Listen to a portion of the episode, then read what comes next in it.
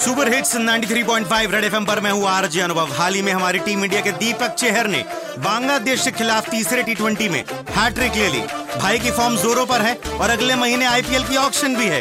तो भाई खुली आँखों से जो सपने ले रहे हैं, आइए आपको भी सुना दे। अब सबकी नज़र घूमेगी इधर। ऑक्शन में होगा मेरा ही गदर। हैट्रिक लगाई, किस्मत है छाई।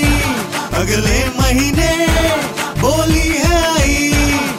बोली लगेगी पेमेंट भी बढ़ेगी। चेक मोटा कटेगा मेरा भैया भैया।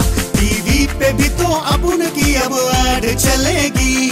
पोस्टर भी बड़ा लगेगा भैया वैसे चेहर भाई, आपकी जो हैट्रिक है ना, बड़े सही टाइम पे आई है। अगले महीने ऑक्शन है। वो दिन दूर नहीं, जब आप भी टीवी पे साबुन, तेल, बनियान बेचते नज़र आओगे लड़कियों के साथ।